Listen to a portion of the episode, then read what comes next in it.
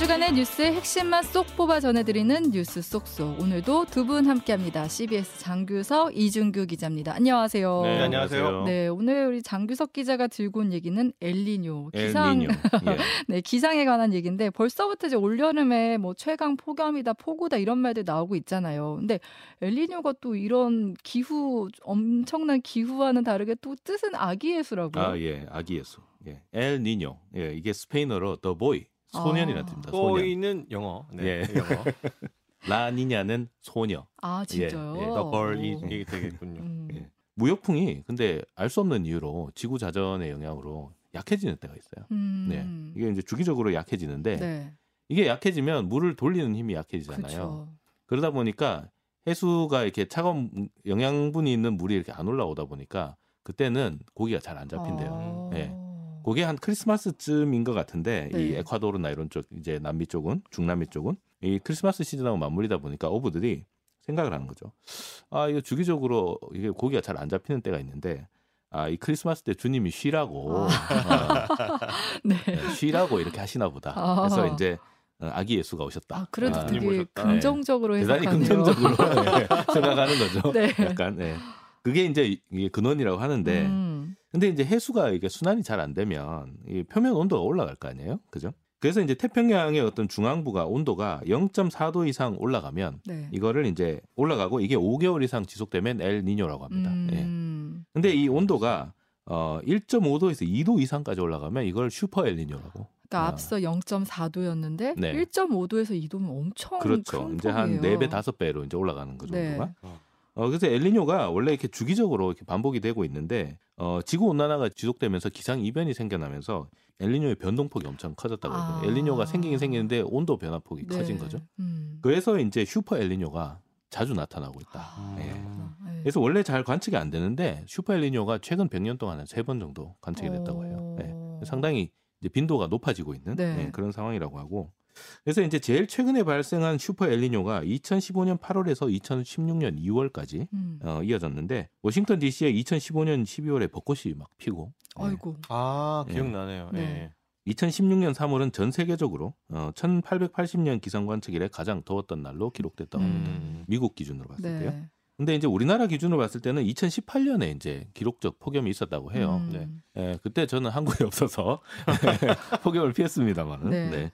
근데 이때는 이제 슈퍼 엘니뇨는 아닌데 엘니뇨 현상 때문에 어, 폭염이 왔다 이렇게 이제 관측이 돼 있습니다. 올해는 이제 슈퍼 엘니뇨가 8년 만에 다시 올 거다.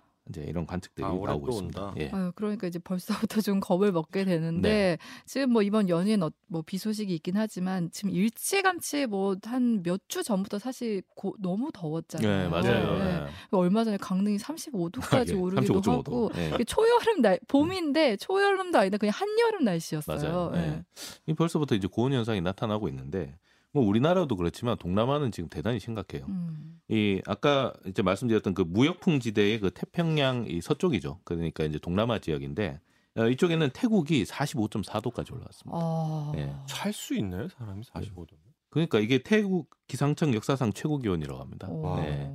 그다음에 인도, 방글라데시, 미얀마, 라오스 뭐 이런 데서도 40도 넘는 폭염이 지금 이어지고 이 있고요. 정도는 밖에 네. 못 돌아다니는 45도면은 차 이렇게 잘못 손대면은 그 음. 화상 화상이- 입고 이럴 텐데. 말레이시아에서 그래서 어떤 영상이 올라왔냐면 기름에다가 계란을 깨서 넣었어요. 네. 그리고 그걸 햇빛에 내놨어. 계란 후라이가 됐습니다. 네. 그렇구나. 예. 옛날에 왜 대구에서 이렇게 있을 때 예, 차 예. 보닛 위에다가 이렇게 계란 깨면 계란 있고 이러는데 이거는 기름에 담가 놓은 게 익었으니까 기름까지 네. 더, 더, 더 상당히. 뜨겁다는 얘기죠. 야. 예. 네. 그래서 뭐 해외 토픽으로 뭐 사진도 올라오고 음. 그랬는데 근데 이제 동남아 같은 경우는 이- 올 봄에 지금 그런 현상이 나타나고 있고 지난 겨울에는 유럽 생각해 보면 유럽에 안 추워가지고 스키장이 문을 닫고 네. 그랬죠. 음. 실제로 막 한겨울에 수영도 하고 막 이랬어요. 음. 네.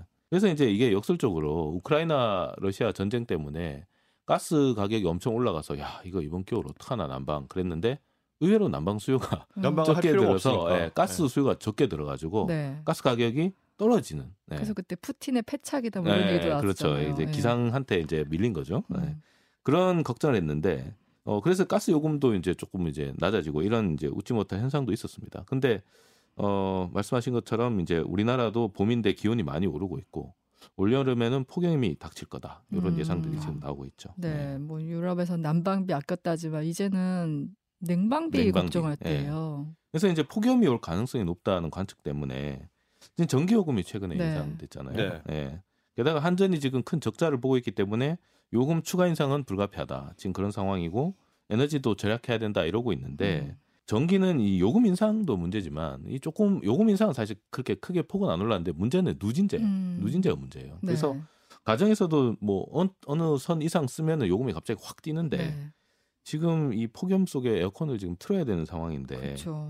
이 전기요금 이거 어떡하나 음. 걱정이 좀 커지고 있습니다. 네, 네. 그리고 뭐 블랙아웃도 우려가 있지 않습니까? 그쵸. 전기 사용량 음. 자체가 굉장히 늘어나게 되면 뭐 저희 몇 년 전에도 겪었었는데 이런 부분도 굉장히 좀 신중하게 접근해야 될 필요가 있을 음, 것 같네요. 그 한전이 지금 이제 돈이 없으니까 지금 이제 전기를 무작정 지금 막 할 수도 없고 그러니까 블랙아웃 정전이 올 가능성도 있다 이런 얘기 벌써 나오고 있죠. 근데 이제 폭염도 네. 폭염이지만 엘니뇨 현상 발생하면 태풍 태풍이 센 것들이 많이 올라요. 네. 네, 실제로 이제 태- 엘니뇨 어, 시, 시즌이 되면 이제 태풍이 큰 게 올라오는데 왜 그러냐면 어, 엘니뇨가 발생하면 주로 이제 저위도에서 태풍이 발생한다고 그래요. 지난번까지는 라니냐, 라니냐였는데 라니냐 때는 약간 고위도에서 발생해서 흰남노 같은 경우는 고위도에서 발생해서 꺾여서 막 올라오고 이런 음. 이상한 네. 아, 어, 경로가 보였는데 엘니뇨 때는 이제 저위도에서 올라오는데 아. 저위도에서 올라오면 천천히 올라오면서 그 밑에 있는 수증기를 다 빨아들입니다. 아. 그래서 태풍이 커져요. 네. 네. 일단은 대형 태풍들이 자주 발생한다. 그리고 이게 이제 한반도를 지나가게 되면 이제 슈퍼 태풍들이 이제 오게 되는 거죠. 네. 지난해에도 사실 예상치 못한 기록적인 폭우 때문에 되게 힘들었잖아요. 네네. 네. 근데 이제 뭐 태풍도 위력이 지금 커진다 그러고 그다음에 아까 말씀하신 대로 이제 예상치 못한 폭우들 음. 이런 것들이 이제 어, 우려가 되는데 올 여름에는 특히 비가 많이 온다 이런 예측들이 나오고 있어요. 그래서 음. 이게 뭐 기상청은 아 믿을 수 없다 이런 얘기 나는데 마이크로소프트가 네. AI를 활용해서 날씨 예측치를 내놨어요. 근데 어. 7월하고 8월에 7월에는 이틀, 8월에는 3일 빼고 다 비 온다고 와. 예. 그렇게 예측을 해놨어요. 근데 기상청에서는 아니 두 달 전에 거는 아, 음. 장마철 같은 경우는 두 달 전에 기상 예측은 할 수가 없다라고 얘기를 하거든요. 네. 근데 이거를 벌써 뭐 몇 달 전에 내놨기 때문에 사실 이걸 믿을 수 있느냐 음. 없느냐 이런 논란은 있어요. 네. 그런데 벌써 이제 작년에 한번 또 서울하고 몇- 그쵸. 뭐 어, 포항하고 이쪽에 물난리 한번 난적 분들 있잖아요. 예, 실제로 예. 뭐 반지하 지하 주차장 이런 데서 돌아가신 분들도 있고. 그래서 이제 야 이거 긴장이 더 높아지고 있는데 음. 7, 8월에 지금 무- 계속 비가 온다고 하니까 그렇죠. 아. 이거 어떻게 해야 되나. 그래서 서울시 같은 경우도 제가 출입은 하고 있지만 지금 뭐 풍수의 대책이라고 해서 벌써부터 지금 네, 아. 긴장을 많이 하고 있어요. 네, 네. 반지하를 다 매입하겠다 그랬는데 이 그랬죠. 매입하는 속도가 너무 느려가지고 아, 일단 다 못한 것 같아요. 음. 얼마 많이 못했다고 그래요. 네. 그래서 지금 침수 우려 지역에 지금 차수막 이런 거 설치하는 작업들을 하고 있고 그 다음에 동행 파트너라는 거를 만들었습니다. 음. 이게 뭐냐면 어, 침수 경보가 발령되면 반지하나 이런 데 있는 이 재해 약자들 이런 네. 분들을 탈출할 수 있도록 도와주는 아. 이 사람들 미리 지정을 다 해놓은 거예요. 네. 지금. 아. 뭐 동장 뭐 이런 사람들 음. 이런 사람들 예전에 그 음. 동네 비상 연락망 구축하는 그렇죠. 그런 것처럼 예. 그렇게 해서 이제 어, 주민들을 이제 동행 파트너라고 해서 지정해서 대피를 돕도록 했고요. 음. 또119 때 왜 그때 반지하 침수가 사태가 나서 인명 피해가 발생했을 때 네. 그 돌아가신 분들이 전화를 했는데 119가 계속 불통이 돼가지고 네. 힘들었다 이런 얘기들도 있었잖아요. 그래서 119 신고 전화도 이 재해가 발생하면 좀 두세 배 이렇게 늘린다 이런 계획도 지금 만들어놨습니다. 트래픽을 좀 해소하게끔. 네. 예. 이런 대책을 준비하는 것도 필요한데 또 많이 알려야겠네요. 이런 음. 상황이 닥쳤을 때 어떻게 대비하세요라고. 그래서 이번에 알려야겠네요. 이제 서울시에서 이제 새로 도입되는 게 침수 예 경보제가 음. 이제 도입이 됩니다. 그래서 좀 침수가 될 것 같으면 이제 경보를 발령을 하는 거죠. 음. 재난 문자. 네. 재난 문자도 발령하고 뭐 동행 아까 말한 동행 파트너 이런 사람들도 가동하고 뭐 이런 식으로 이제 한다고 하는데 그만큼 지금 이번 올여름이 좀 이렇게 좀 힘들 수 있다 네. 아, 이런 생각들도 있는 것 같아요. 음. 그 다음에 또 이게 또 어떤 문제로 되- 되냐면 아까 뭐 동남아에 이제 폭염이다 이렇게 얘기했는데 어 동남아 지역이 또 어, 우리나라나 이전 세계 쌀하고 밀 이런 거를 공급하는 아, 또. 일종의 곡창입니다. 곡창. 예, 네. 곡창이에요. 그래서 근데 지금 이제 이 폭염이 오면서 이게 식량이 부족한 사태가 올 수도 있다. 어. 아. 예, 심각하게 진행이 된다면 곡물 가격이 올라가서 네. 가을쯤에는 다시 인플레이션이 오지 않을까. 음. 예, 곡물 가격으로 인한 이제 물가 좀 잡히고 이제 금리 떨어질 거다. 이제 이런 예상이 나오는데 다시 이게 인플레이션이 이제 그 뭐 엘리뇨발 인플레이션 아니면 뭐 폭염발 인플레이션 같은 것들이 오게 되면 하반기 경제에 또 조금 악영향을 어. 미칠 가능성 이런 네. 것들도 좀 우려가 그냥 기- 단순히 기후 변화가 아니라 이제는 약간 재앙이라는 그렇죠 이제 생각이 우리한테 드네요. 이제 완전히 다가오는 거죠. 이제. 어, 네. 정말 철저히 잘 준비를 하고 대비를 해야 되지 않을까 싶고요. 네. 우리 이제 이준규 기자가 갖고 온 소식 전세 사기 피해 특별법 이번 네. 주에 통과가 됐잖아요. 네. 요 내용 뭔지 한번 소개를 해주시면 좋을 것 같아요. 그러니까 전세 사기 특별법 이라고 하는데 일단은 가장 중요한 내용은 요번에 통과된 것 중에서는 이제 뭐 피해를 직접적으로 지원한다기보다는 네. 주거 안정성을 좀 보장해 주는데 방점이 돼 있었습니다. 음. 그러니까 사기를 당했지만 그렇다고 해서 살던 집에서 내쫓기까지 하면은 이거 사실상 뭐못 살지 말라, 뭐 음. 인생 살지 마라 이런 수준 아니냐. 일단 일거는 일단 막자. 네. 음. 그래서 핵심 내용을 좀 구어체로 바꿔 보면은 살던 집에서 나가면 세입 음. 구하기 새집 구하기 좀 어려시, 어려우시죠? 네. 일단 살던 집에는 살, 살게 해드릴게요. 음. 이렇게 좀 요약할 수 있을 것 같습니다. 길거리에 나앉진 않는다. 네. 네. 그러니까 뭐 전세 사기 같은 경우는 이제 여러 가지 뭐 여- 유형들이 있는데 네. 근데 공통적으로 이제 발생하는 부분들이 이제 그 집에 걸려 있는 빚을 해결하지 못해서 그러니까 그 빚이 이제 뭐 전세권이든 뭐 아니면은 뭐 다른 음. 선순위 채권자들에 대한 거든지 간에 요거를 집주인이 해결하지 못하면서 쉽게 말해서 집주인이 뭐 그 집에 대한 부도 상태에 빠지는 거랑 똑같지 않습니까? 그렇게 되면은 이 집이 어떤 식으로든 간에 소유권이 넘어가서 그 음. 그만큼 돈을 누가 주고 사야 그 네. 돈으로 이제 그 빚들을 해결하면서 그렇죠. 여러 가지 권리 관계들이 해결되는 거잖아요. 이제 그 부분에서 예, 이분들이 이제 뭐 여러 가지 이유로 선순위에서 다 보장을 받지 못하면서 밀려나게 되는데 거기에 이제 단순한 구조가 아니라 이 집주인이 의도성이 있다. 네. 음. 이거를 그러니까 악의적으로 사기를 친 경우든 음. 아니면 뭐 집값 그 급등기에는 이제 무자본 갭투기가 많이 있- 일어났으니까 네. 근데 지금 집값이 하락하다 보니까 그게 빠졌는데 그걸 위험성을 알면서도 산 이런 음. 깡통 전세 이런 경우에도 이제 인정을 해야 된다. 네. 그래서 그런 것까지 인정을 받았을 경우에는 일단 살던 집을 계속 살 수 있게 해주는 그런 쪽으로 방향을 음, 잡은 그것도 건데. 이제 다 보장해 주는 건 아니고 집주인의 의도가 있어야 되는군요. 네네네. 그 그러니까 요건이 내가 네 사기를 있는데. 당했다는 거를 일단 입증은 해야 되는 그러네요. 거네요. 그러면. 정부에서 이제 이 예시를 들은 것 중에 가장 음. 깔끔한 예는 경찰 수사 개시. 음. 경찰이 이거 사기가 확실하다고 보고 음. 경찰 수사를 시작했다라고 하면은 그런 케이스들은 무조건 넘어가게 되고요. 음. 나머지 같은 경우에도 조금씩 조금씩 늘려가기는 했는데 어쨌든 의도성이 이렇든 저렇든 좀 비슷하게 들어가야 되고 의도성이 그다음- 있어야 된다. 예. 그리고 제가 아. 말씀드린 대로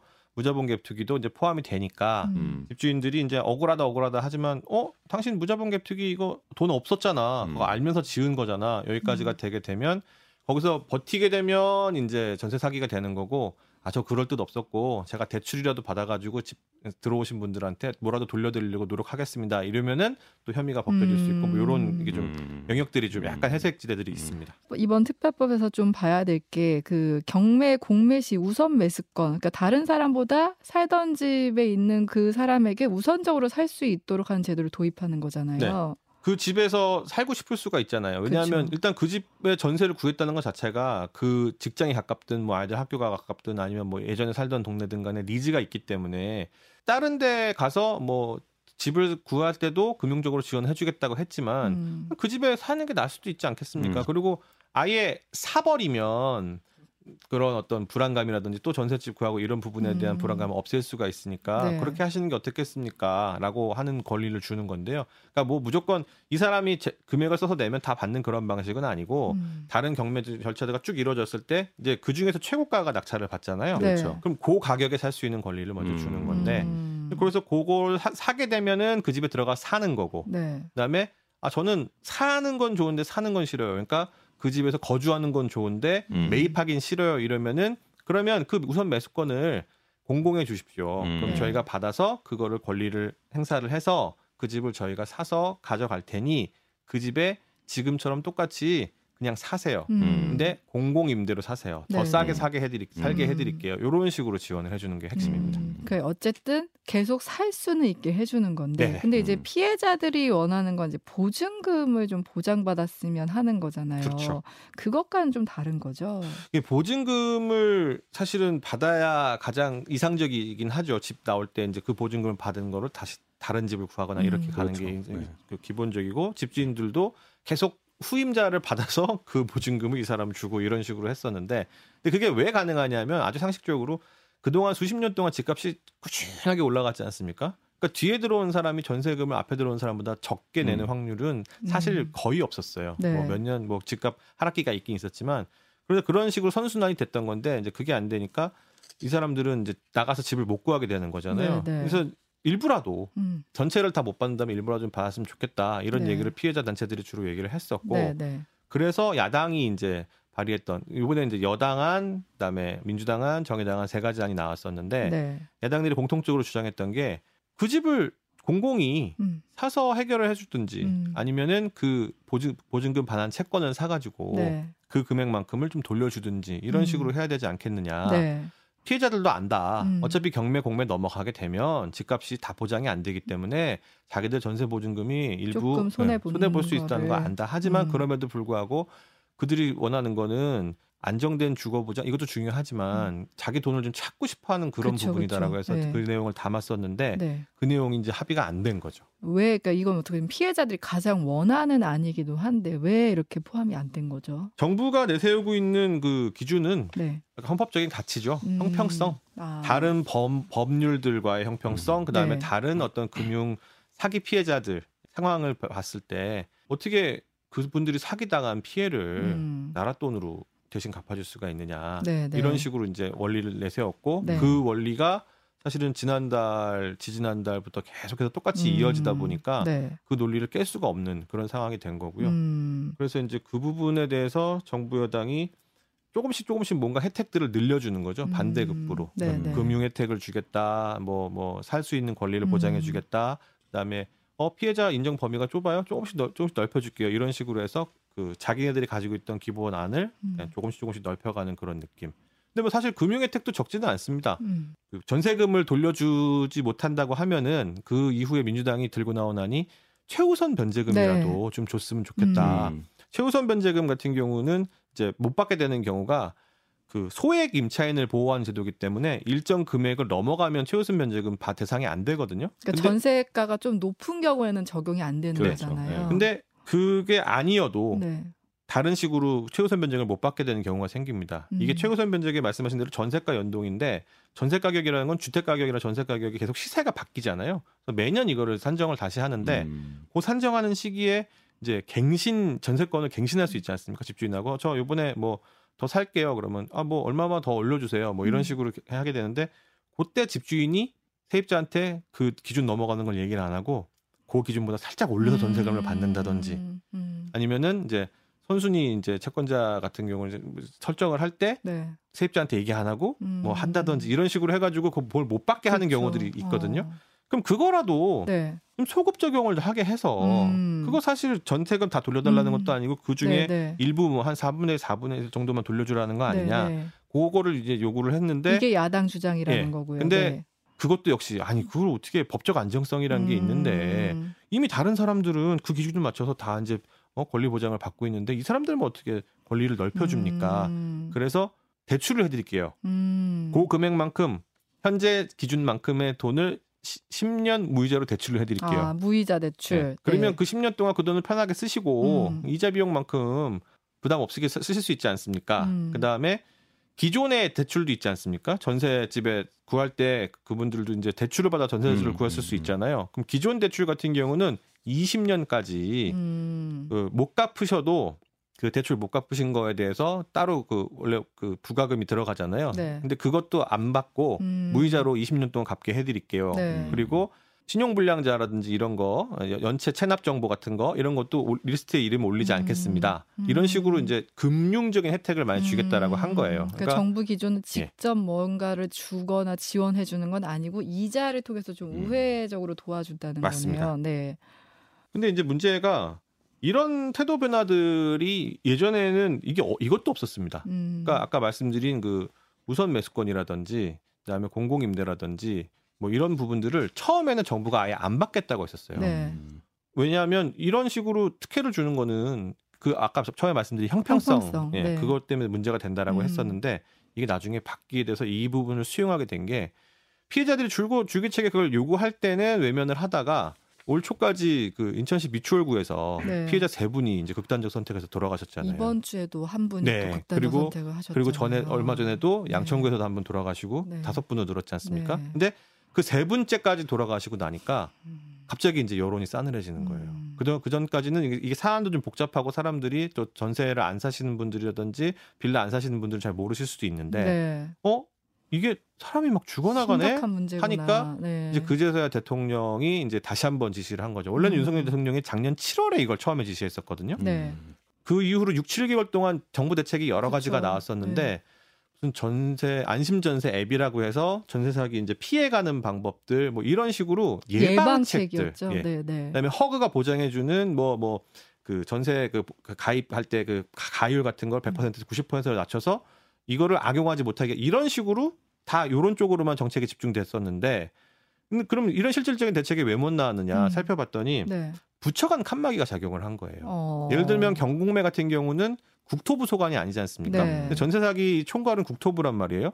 그러니까 법무부랑 이걸 조율을 해야 되는데 법무부 입장에서는 어 그거 경매나 공매 이분들도 공정하게 자기 돈 투자해가지고 이거 싸게 나온 물건 잘 잡으려고 하는 자유시장 음. 경제의 원칙에 의해서 경공매 대원칙에 따라서 하시는 분들인데 아니 그분들한테 어떻게 이걸 먼저 드려요? 피해자한테 이런 식으로 법무부가 예. 얘기를 하고 네, 네. 그다음에 아까 말씀드린 최우선 변제금 같은 경우도 이게 법무부 소관이거든요. 음. 그 음. 요율 같은 거 정하는 거. 그러니까 이런 식으로 되다 보니까 다 안 되는 거예요. 음. 그래서 처음에는 왜 안 됩니까라고 했더니 아 저희가 뭐 이런 부분은 법적 안정성이 문제가 있고 이런 식으로 얘기를 하다가 대통령이 그분들 세 분까지 돌아가시고 나니까 야 경공매 유예 좀 시켜봐. 그리고 이거 뭐 어떻게 뭐 살게 하든 뭐 방법을 좀 마련해야 될 거 아니야. 이렇게 말하자마자 바로 며칠 만에 정부 대책이 다시 나왔는데 음. 거기서는 우선 매수권 부여하겠다고 발표를 딱 한 거예요. 그러니까요. 몇달 이게 동안 안 하다가. 안 되는 게 아니었던 건데 네. 사람이 죽고 나서야 이제 그때서야 이제 대책에 나선 거잖아요. 참늘 이게 이런 거 닥치고 나면 사후 약방문이다 이런 생각이 들어요. 그리고 정부가 말한 그 논리들도 되게 뭐라 그럴까요? 비타, 비난을 받을 수 있는 여지가 있는 게 네. 제가 계속 말씀드린 게 형평성 얘기 드리지 않았습니까? 그럼 형평성이라고 그걸 끝까지 관철시킬 것 같으면은 그거를 훼손하는 거는 아무것도 하지 않아야 되는데 음. 금융 혜택도 사실은 엄청난 혜택이지 않습니까? 네. 20년 무이자 누가 어디 가서 그렇게 대출을 음. 받고 네. 10년 무이자 추가로 더 해주고 음. 이런 거 아무도 못 봤거든요. 이거를 시뮬레이션을 돌려봤더니 국토부에 시뮬레이션 돌려봤더니 많이 받는 분들은 그 10년, 20년 동안에 이자 혜택이 5천만 원, 6천만 원씩 돼요. 음. 근데 어? 그 형평성을 얘기할 거면 이분들은 왜 그 논리 구조가 예. 다안 맞는다. 그걸 깨려면은 뭐가 네. 필요하다고 처음에 말했냐면 사회적 합의가 필요하다고 네. 얘기했었거든요. 근데 지금도 직접 지원은 불가능하다고 말하는 원인이 아 이거 우리 사회 구성원들끼리 사회적 합의가 안 된 건데 음. 어떻게 저희가 직접 지원해 드립니까? 그건 안 됩니다라고 말을 하면서 이런 지원들을 해준다? 음. 이게 논리가 이상한 거죠. 사회적 합의의 기준이 정부에 있었던 거 아닌가 이런 생각이 음. 드는데 그럼 지금 이제 상황이 굉장히 혼란스러운데 이 특별법이 과연 제대로 효과를 거둘 수 있는가? 그 부분에 대해서도 이제 궁금하신 분들이 많이 계실 텐데 네. 일단 사각지대가 있습니다. 기본적으로. 그러니까 보증금이 5억 원이 넘어가는 분들은 보호가 안 돼요. 그다음에 실질적으로 이거 구제 받으려면 아까 말씀드린 판단을 받아야 되거든요. 음. 이제 위원회가 꾸려져 가지고 그분들이 이분이 전세 사기 피해자가 맞다 아니다를 음. 판단을 네. 받아야 되는데 그거 산정하는 기간 그다음에 정부 조직 다시 개편해 가지고 그, 그 대책위원회 만들어 가지고 들어가는 기간 뭐 시행령이라든지 이런 필요한 부분들 또 이렇게 준비하는 기간 하면은 한 두 달 정도 시간이 더 걸리거든요. 음. 그러니까 지금부터 두 달 기간 동안에 또 굉장히 마음속에 좀 힘들고 어려우신 이런 분들 음. 또 그분들이 심경이 어떻게 변할지 음. 또 야당이 뭐 벌써부터 뭐 통과되자마자 시행도 하기 전에 벌써 이런, 이런 얘기를 했습니다. 미진한 부분 많다. 음. 손볼 부분 많다. 우리가 이번 이거 더 신경 써서 손보겠다. 그다음에 네. 또 국토부는 지금 제대로 안 돼 있는 거 더 빨리 준비 잘 해라. 음. 그러니까 이게 재정법이기 때문에 새 법이 만들어졌음에도 불구하고 한번 잘해보자 이 얘기보다는 비판부터 하면서 시작을 음. 하니까 이런 부분도 좀 우려의 지점인 것 같습니다. 네. 형평성에 맞지도 않게 지원해 주자는 건 아니지만 그래도 어느 정도 삶의 희망을 갖고 살 수 있는 정도로는 마련해 줘야 되지 않나 이렇게 생각해 보면서 오늘 뉴스 쏙쏙은 여기서 마무리할게요. 오늘도 두 분 나와 주셔서 감사합니다. 네, 네, 고맙습니다. 고맙습니다.